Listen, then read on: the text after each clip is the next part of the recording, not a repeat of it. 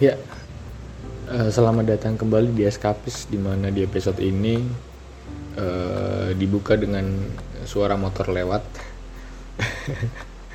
Yang mau dikat nggak apa-apa daripada bingung opening kan ya.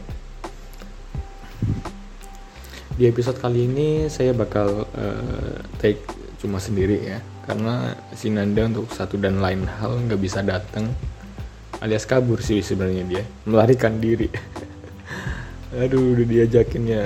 Susah emang karena jauh ya tempatnya. Sebenarnya dari rumah dia ke tempatku lumayan jauh jadi uh, mungkin dia males gitu.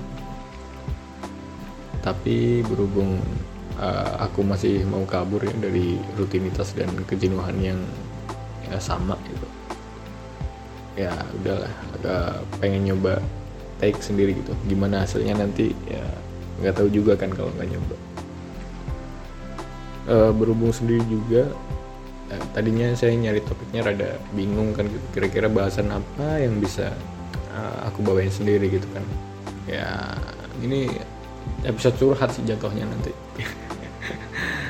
Uh, pengen ngomongin kayak UMI gitu. Dan tentunya pengaruh-pengaruh orang yang bikin saya adalah diri saya yang sekarang gitu. Nah, jadi uh, namaku kan uh, Afrizal Zeng uh, itu adalah nama kedua yang aku dapat gitu. Bukan nama alias atau apa pun gitu emang bener-bener secara harfiah itu nama kedua yang aku dapat karena di beberapa minggu awal gitu. Uh, setelah aku lahir gitu kan. Orang tua aku tuh sempat uh, ngasih nama yang berbeda itu. Jadi di awal keberadaan di dunia ini gitu. Nama aku itu dulu adalah Rahmat uh, Ragil Pangestu. Uh, diganti ke Afrizal ya bukan karena sakit atau apa pun gitu ya. Kayak di mitos Jawa kan karena katanya kalau bocah kecil sakit-sakitan katanya namanya keberatan atau gimana gitu. Nah itu tuh enggak gitu. Jadi kan dulu kebetulan bapak itu kerja di luar gitu jauh kan. Nah ketika aku lahir ibu ngabarin ke si bapak dan nanya gitu ya mau dikasih nama siapa anaknya gitu. Komunikasi tuh pas dulu nggak segampang sekarang ya 25 tahun yang lalu gitu bayangin. HP masih jarang-jarang gitu. Uh, jadi uh, komunikasinya masih lewat uh, pos ya surat menyurat gitu Nah, singkat ceritanya itu pas di uh, tanyain mau dinamain siapa itu surat yang bapak kirim itu telat gitu datangnya. Nah, karena keluarga di rumah ya ibu sama ya kakek nenek gitu kan mikir kayak ah kasihan ini bocah gitu. Udah umur beberapa minggu nggak buru-buru diselamatin kasih nama gitu. Akhirnya ya udah dipakai dulu itu nama Rahmat Ragil Pangestu dan sedihnya sebenarnya nama Rahmat Ragil Pangestu ini adalah nama lungsuran gitu. Nama lungsuran dari uh, nama yang tadinya mau dipakai buat kakakku tapi nggak jadi kepake gitu kan. Nah dulu tuh pas uh, kakakku lahir kan cewek dia uh, orang tuaku tuh udah nyiapin dua nama gitu ya nggak kayak sekarang kan kayak bayi di dalam perut umur berapa bulan udah bisa di USG gitu kan yang ketahuan cowok atau cewek. Nah nggak tahu mungkin dulu ada apa kagak gitu. Intinya sih kayak gitu. Jadi mereka nggak tahu nanti si kakakku ini cewek apa cowok gitu. jadi udah disiapin dua nama gitu. Kalau cewek namanya Rahma kalau cowok Rahmat ini gitu. Rahmat Rakil Panges tuh udah biasa aja lungsuran lagi. Yang bener untung kagak jadi kan. Nah udah dikasih nama segala macem uh, baru dateng uh, yang dikasih sama si bapak. Jadi ganti lagi kan namanya. Udah dinamain diganti lagi. Mana pas ngurus di kantor kelurahan salah lagi itu tanggalnya tanggal lahirnya itu. Tapi nggak diurus ulang udah udah males kayaknya ah, kayak gitu. Jadi ya nyampe sekarang kayak ke apa pun itu KTP ya udah. Pakai namanya uh, nama yang dikasih dari bapak Afrizal Zain dengan tanggal yang clear diinput oleh pegawai kelurahan. Gak ada yang peduli juga ya, angka doang buat apa gitu. Ya udahlah ya. Nah uh, nama Afrizal Zain sendiri itu kata orang tua aku artinya laki-laki yang berbudi pekerti luhur gitu cuma kalau kata uh, temenku gitu yang kenal deket gitu beberapa uh, mereka sanksi gitu ragu sama arti nama ini gitu. Katanya uh, apa yang uh, tersemat di kata itu nggak terefleksikan gitu sama pribadi aku ya gimana lagi kan namanya harapan gitu. Nggak semuanya terkabul dan berakhir indah ya kan. Kebetulan ini adalah contoh harapan yang gak terkabul ya. Jadi ya udah itu. Uh, aku kecil tumbuh dan berkembang di uh, lingkungan keluarga yang cukup konservatif gitu. Uh, dibuktikan dengan di mana semua cucu dari kakek uh, keluar pihak ibu itu ya semua cucunya itu uh, di ke pesantrenin gitu. Ya walaupun ada yang cuma satu atau dua bulan terus kabur kayak gitu kan ya tetap pernah semuanya pernah masuk ke pesantren gitu kan. Kecuali aku. Nggak tahu kenapa gitu. Kok terjadi pengecualian ini gitu. Aku juga aku sendiri juga nggak tahu gitu kan ya ya karena gimana ya biasanya yang dapat pengecualian itu kan kayak uh, cucu-cucu tersayang gitu kayak misalnya uh, cucu pertama gitu kan biasanya bahagia bener tuh. Orang tua kalau punya cucu itu yang awal-awal. Atau cucu laki-laki pertama atau malah cucu bungsu gitu. Nah aku bukan salah satu dari kriteria cucu-cucu itu gitu. Pertama bukan bungsu bukan cucu pertama laki-laki juga bukan. Nggak ngerti sih tapi kayaknya kalau kakek nenekku sekarang masih hidup dan ngelihat aku gedenya kayak gini sih nyesel mereka ngasih pengecualian itu. Aduh semakin dewasa semakin jauh dari agama. Nggak nggak sejauh itu sih cuma ya sedikit lebih melenceng sama mereka yang sempat masuk ke pesantren itu tapi uh, sebagai kompensasi uh, buat nggak masuknya aku ke pesantren itu akhirnya aku masih harus sekolah di uh, lembaga pendidikan yang nggak jauh-jauh gitu dari nuansa Islam.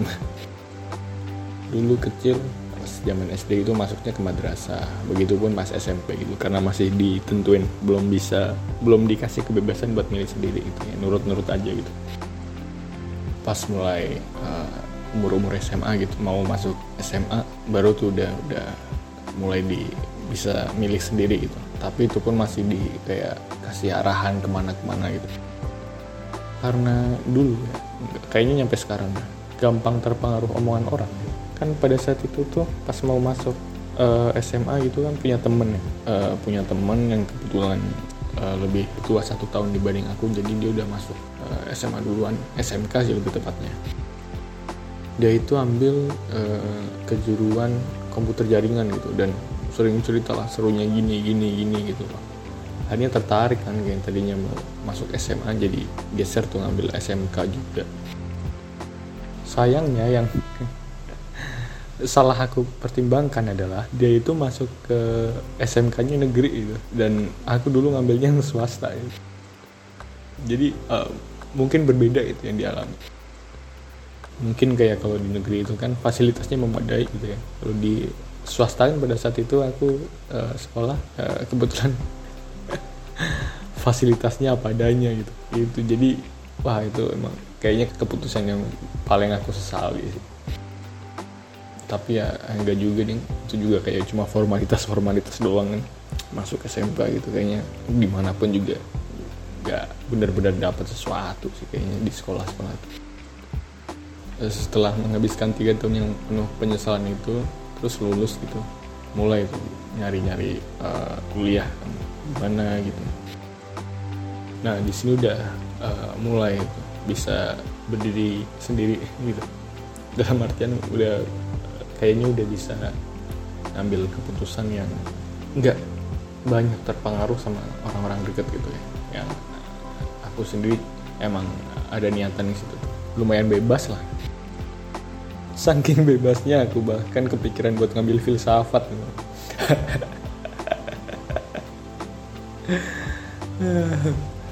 Aduh.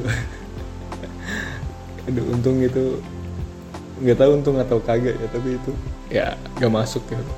Nggak nggak ngerti gitu kalau lolos sih jadi kayak gimana sekarang itu tersesatkan oleh pertanyaan-pertanyaan duniawi gitu orang sekarang aja udah sesat nggak masuk filsafat gitu. Nyoba masuk ke situ gagal terus nyoba lagi beberapa kali gagal. Sampai akhirnya aku nyoba tes untuk ngambil uh, jurusan sastra Inggris gitu. Di Prokerto di percobaan ini akhirnya berhasil gitu masuk ke kuliahan karena nggak ngerti ya kayaknya kalau ini gagal lagi kayak bakal tinggal satu tahun gitu. Atau bahkan nggak kuliah nggak ngerti juga. Sebenarnya sebelum masuk di unsur ini sempat daftar juga sih di IAIN Prokerto itu nah, sekarang udah jadi UIN kayaknya. UIN apa ya? Lupa namanya. Dulu ngambil apa gitu? Perbankan syariah atau manajemen syariah gitu.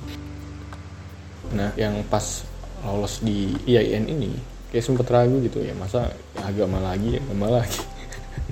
Nggak nggak nggak gitu maksudnya kayak lembaga pendidikannya emang hidup kan harus penuh agama sih bener. Tapi ya dan sekali-kali yang gitu yang di negeri yang tempat pendidikannya umum gitu kan sekali-kali ngerasain gitu. Dilemanya pada saat itu uh, hari terakhir registrasi ulang di IAIN ini tutup satu hari sebelum uh, pengumuman di unsur ini di diadain gitu. Jadi katakanlah misalnya kayak sekarang ini tanggal 16 misalnya gitu. Tanggal 16 ini uh, pendaftaran di uh, IAIN itu tutup besoknya tanggal 17 baru ada pengumuman gitu ke di unsutnya gitu kan. Jadi ya kalau di unsut gagal ya udah nggak nggak ngerti lagi mau ke mana gitu. Tapi tetap sih akhirnya pada saat itu uh, mutusin buat gak uh, daftar ulang gitu. Karena ya nggak terlalu seret juga udah bersiap untuk tinggal satu tahun gitu. Tinggal kelas nggak tinggal kelas ya telat masuk gitu. Satu tahun juga udah mempersiapkan diri akan kemungkinan itu gitu. Bukan apa-apa karena kayak dilihatnya di uh, IAIN gitu tuh semuanya kan serba syariah gitu, gitu ya. Kayaknya bakal ribet gitu apa yang dipelajari. Nggak ngerti sih ya nggak pernah masuk. Kayak itu bayanganku aja pada saat itu. Ya ya contohnya di mungkin uh, di kampus umum itu ada perbankan nanti di IAIN jatuhnya jadi perbankan syariah itu manajemen terus jadi manajemen syariah ekonomi ekonomi syariah geologi geologi syariah. Anjir lah geologi syariah. Apa itu? Kajiannya tentang batu-batuan Islam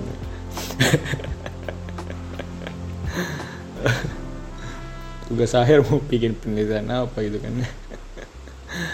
Masa iya pengaruh tarik menarik jabal magnet ke susah pulangnya Habib Habib itu kan. Sempat susah pulang kan itu dia. Dan uh, masuk di unsur adalah kayaknya salah satu pengalaman yang paling menyenangkan gitu. Karena untuk pertama kalinya aku lumayan punya beberapa temen gitu kan cukup deket kayaknya. walaupun gak sedekat yang aku pikirkan sih kayaknya ya lumayan lah gitu. Kenapa baru dapat temen pas kuliah? Ya karena dulu tuh pas kecil emang jarang bersosial gitu sama tangga-tangga anak-anak di lingkungan sekitar gitu. Karena kebanyakan dilarang kalau main itu. Kan tinggal di kampung ya ya main ke sungai kalau bocah-bocah itu pada umumnya ke hutan gitu kan. Kan kebetulan di bawah kaki gunung gitu. Nah kayaknya orang tua aku terlalu protektif gitu. Kebanyakan gak bolehnya. Ya udah jadi jarang main pas kecil kan.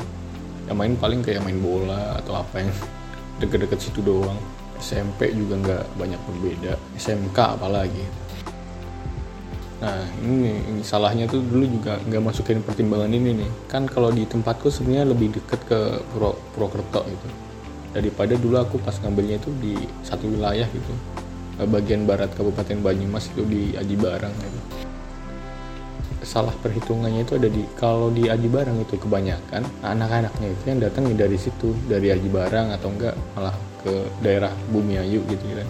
Lebih barat lagi jadi ya mereka ketika par sekolah gitu ya main daerah sana yang mana nanti kalau aku ikut nimbrung gitu kan pulangnya sendiri itu males jauh sendiri gitu. Efeknya gitu kan jadi uh, dulu jarang main kan kayak gitu. Ya beberapa kali sih kayak misalnya ada kasus-kasus tertentu gitu. Ya tetap sih main jarang tapi ya nggak sesering teman-temanku yang lain gitu pada umumnya. Karena tidak mau menghabiskan masa kuliah dengan kejadian yang sama gitu. Pas itu aku akhirnya mutusin buat kos gitu. Ya aneh sih kalau orang-orang lihatnya gitu. Rumahnya berapa paling jaraknya gitu kan? Cuma ya, 30 menitan dari rumah ke kampus. Tapi ngekos. Ya alasannya kayak gitulah. Pengen nyari pengen punya temen aja gitu kalau uh, deket-deket di daerah kampus kan enak kayak gitu. Mau nongkrong ke mana ayo. Mau ke mana ayo gitu awal-awal sempat nggak ngekos sih kayak jadi pulangnya malam gitu gitu kan. Uh, malam-malam hampir pagi lah. Kadang nggak enak juga sih ya pas pulang kemalaman gitu nggak enak ke yang bukain pintu gitu. Ya udah lah ya akhirnya dibolehin juga pas itu dan jadi ngekos di semester berapa itu lupa. Nah momen di kos inilah itu nama Zentot itu lahir gitu. Itulah nama yang disematkan oleh temanku juga dulu dulu di kosan. Kenapa jadi Zentot gitu? Nggak ngerti juga itu ada alasan dibalik itu ya. tapi emang catchy sih didengar ya pas gitu. Nggak semua orang cocok diimbuhin kata tot belakangnya bener. Selain itu juga emang kayaknya nama aku panggilan dari dulu sering berubah-ubah. Kalau kayak di keluarga gitu dipanggilnya Z gitu. Emang kayak keluarga inti doang sih itu juga nggak ngerti tuh bapak ibu kakak. Sekarang ipar aku ikut-ikutan juga manggilnya Z gitu. Keponakanku juga. Anak-anak mbak aku ini juga ikutan juga manggilnya Z gitu. Nggak ngerti itu awal mulanya muncul juga gimana. Karena saat itu di lingkungan itu lebih dikenal dengan sebutan Afri gitu. Uh, ya uh, walaupun aku sendiri nggak terlalu suka sih dipanggil Afri gitu kan karena kebetulan di lingkungan itu dekat-dekat rumahku juga ada yang namanya Afri itu. Mana cewek lagi kan? Dan nama Afri ini mulai pudar atau menghilang pas zaman SMP itu.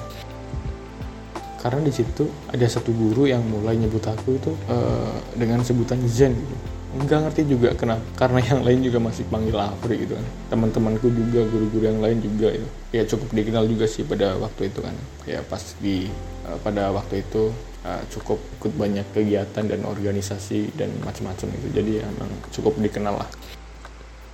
Terus mikir itu wah boleh juga nama panggilannya gitu. Dibandingkan Afri tadi kayaknya lebih uh, seru gitu dipanggil Zen gitu. Karena emang beda aja kebetulan nggak ada yang namanya sama kan enak gitu.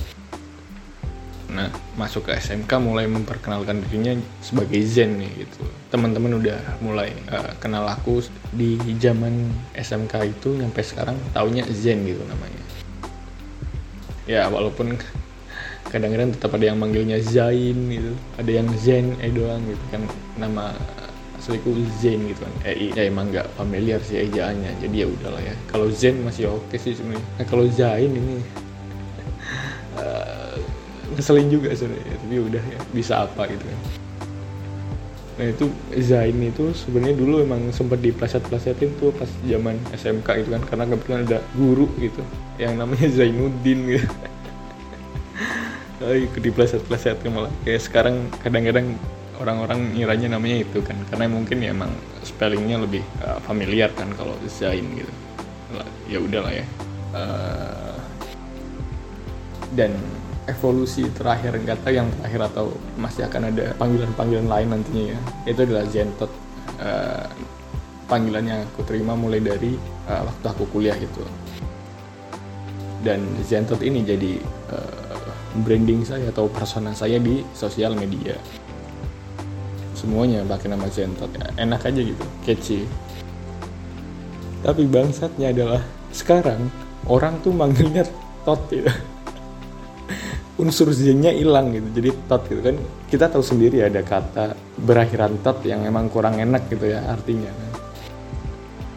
orang-orang kalau semakin akrab itu emang semakin kurang ajar ya. Kan maksudnya gini loh yang ada di namaku itu kan zinnya bukan totnya gitu. Eh, udah emang orang-orang aneh. Ya bahkan di sekarang di lingkungan kerja gitu yang teman-teman juga manggilnya tot gitu. Bangsat. Udah emang terlalu catchy sih emang. Iya bener itu. Terima kasih buat Mas Hanif yang ngasih nama. Banyak banget ya dari nama aja nggak bisa lepas gitu dari pengaruh orang gitu. Ya dulu mungkin kalau pas di umur dua minggu itu kan pas orang tua aku bingung ngasih nama itu dan bingung nungguin nama kok nggak datang datang ini namanya suratnya gitu. Kayaknya kalau tahu lempat kelurahan di mana bakal aku urus sendiri lebih cepat gitu. namain Zentet juga soalnya ngapain itu bikin nama pusing-pusing dipanggilnya Zentet kan. Udah dari awal aja namain Zentet kan karena emang dari kecil juga jarang main gitu. Aku tumbuh jadi pribadi yang kurang memiliki rasa sosial yang kuat. Nah, ya lagi-lagi pengaruh lingkungan kan kayak gitu. Bahkan si Nanda itu temanku yang biasa take podcast bareng itu sempat nanya kan gitu kalau suatu saat gitu misalnya ada kejadian orang kecelakaan gitu di tengah jalan terus aku jadi satu-satunya orang yang ada di situ buat nolongin orang itu itu kira-kira apa yang bakal aku lakuin gitu. Dia nanya kayak gitu. Nah pas itu tuh memang belum bisa bayangin kejadiannya ya. Karena emang kayaknya di jalan gak mungkin cuma sendiri lah banyak orang lewat itu. Sampai akhirnya dua hari yang lalu gitu, dua atau tiga hari yang lalu itu benar-benar kejadian gitu. Ada dua orang kecelakaan gitu kan. Nabrak atau serempetan dua sepeda motor gitu remaja sama bapak-bapak jatuh tuh di tengah jalan emang rada sepi gitu. Karena jatuhnya di tengah jalan aku bantuin itu. Lumayan parah juga sih tuh orang motornya nyampe uh, ngonci gitu kan remnya. Susah kan kurang ajar emang. Aku bantuin itu pemindahin motornya gitu. Nah pas itu sempat mikir tuh beberapa saat gitu kayak wah kayaknya emang masih ada itu rasa peduli yang tersisa itu kan bangga kan wah nggak nggak parah parah banget sampai nggak lama kemudian tuh baru nyadar yang aku tolongin cuma motornya ya itu karena itu emang ngalangin mobil. Mobilku nggak bisa lewat bos. Aku lupa kalau orangnya aku tinggalin itu beneran kejadian. Goblok. Goblok goblok. Kayaknya emang eh, emang rada parah sih tapi ya nggak nggak nggak anti sosial sih lebih kayak ke canggung kalau ada harus ada di situasi di mana harus kumpul sama orang gitu. Nggak nggak nggak. Saya masih yakin bahwa saya tidak antisosial gitu. Uh, aku juga uh, selain itu aku juga uh, tumbuh dan berkembang sebagai orang yang percaya kalau dunia itu adil ya. dalam artian bahwa semua orang itu ya punya kesempatan yang sama gitu buat bersinar di bidangnya atau buat meraih sesuatu mencapai sesuatu di bidangnya gitu ya. Ya walaupun sampai sekarang aku masih redup-redup aja sih tapi ya percayalah gitu.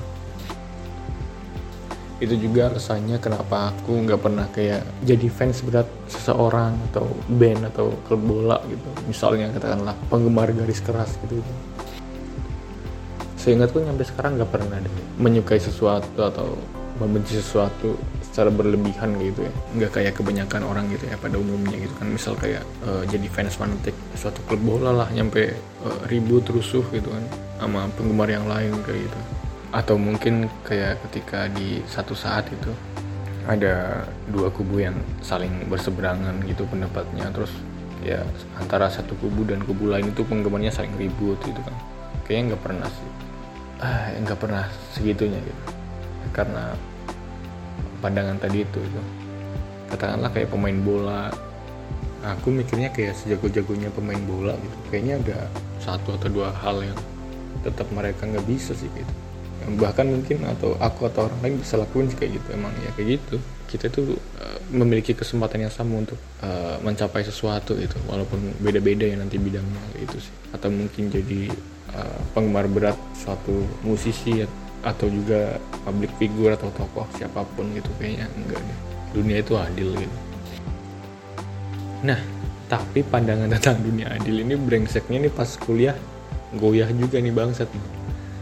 Karena kenal satu orang tuh temanku juga. Namanya Haris Nur Faizi gitu. Jadi dia itu lahir dari keluarga yang berkecukupan ganteng soleh apalagi uh, berbakat gitu. Di musik di uh, musik dia alat musik serba bisa semuanya. Suara bagus gambar jago olahraga bisa pelajaran juga bisa gitu di perkuliahan maksudnya. Jadi keyakinanku bahwa dunia adil itu sempat goyah nih gara-gara satu orang bangsat ini tapi gimana ya kan udah terlanjur berpegang teguh pada prinsip itu pendapat bahwa dunia adil ya udahlah ya anggap aja dia angin lalu. Terus setelah sempat terlanjur goyah gitu ya pada akhirnya eh, aku ketemu sama satu kata gitu yang uh, benar-benar menggambarkan sosok satu ini gitu. Itu adalah namanya anomali gitu. Penyimpangan dari hal yang biasa terjadi itu anomali nah kebetulan aja itu eksistensi si Haris Nur Faizi ini itu adalah anomali di kehidupan nyata gitu.